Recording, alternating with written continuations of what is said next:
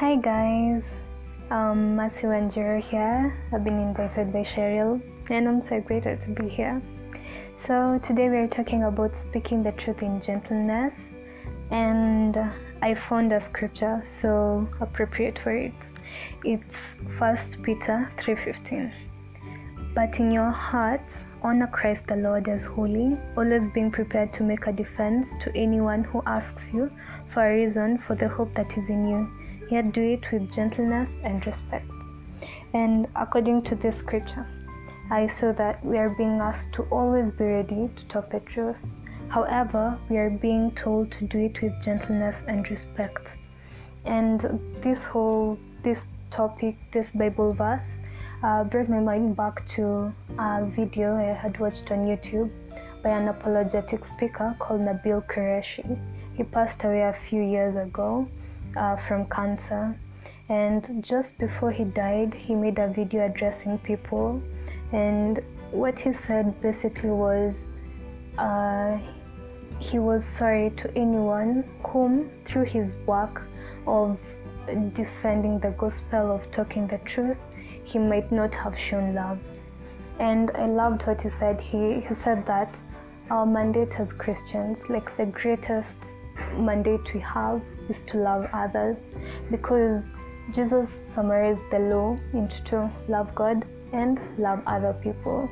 And so, what he was saying was that he, despite everything that he'd been doing, if he had not been loving to that person, then he had failed in his, he had basically failed in what he was supposed to be doing. And so he was um, apologizing to any person that he might have not been loving towards. And that really stuck out for me because thinking about it, um, when you're going to talk to someone, the truth, yeah, uh, do you examine your intentions? I yeah, I think that's the most important thing. We need to examine our intentions and make sure that the intention is coming from a place of love. Is it the love I have for this other person that is driving me to speak the truth to this person?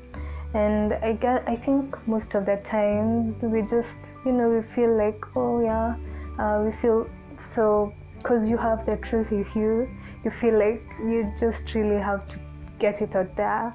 And sometimes your the underlying intention might not be as may not be even love for this other person. It may just be well, anything else. But as long as it's not coming from a place of love, then I guess it nullifies the need for you to actually even be speaking to this person. And the Bible tells us that we need to love uh, everyone as we love ourselves. And so I think the best way to actually be gentle to this person, to this person we want to talk to, will be to put ourselves in their shoes, uh, put ourselves in their situation, try to see things from their perspective.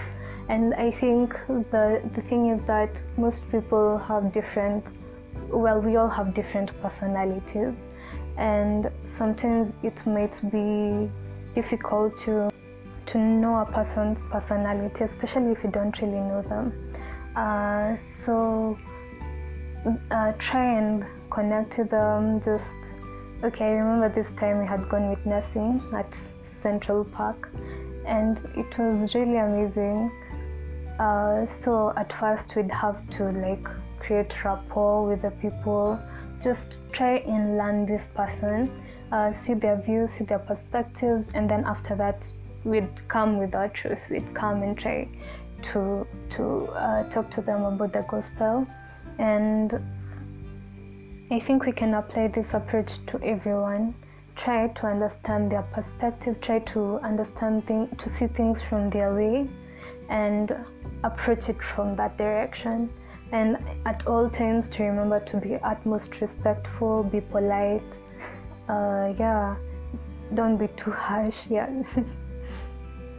For me, think if we are doing, we are speaking from a place of love, and even in our speech, we are doing it with this other person in mind and for their sake, then being gentle and being respectful will actually come out naturally.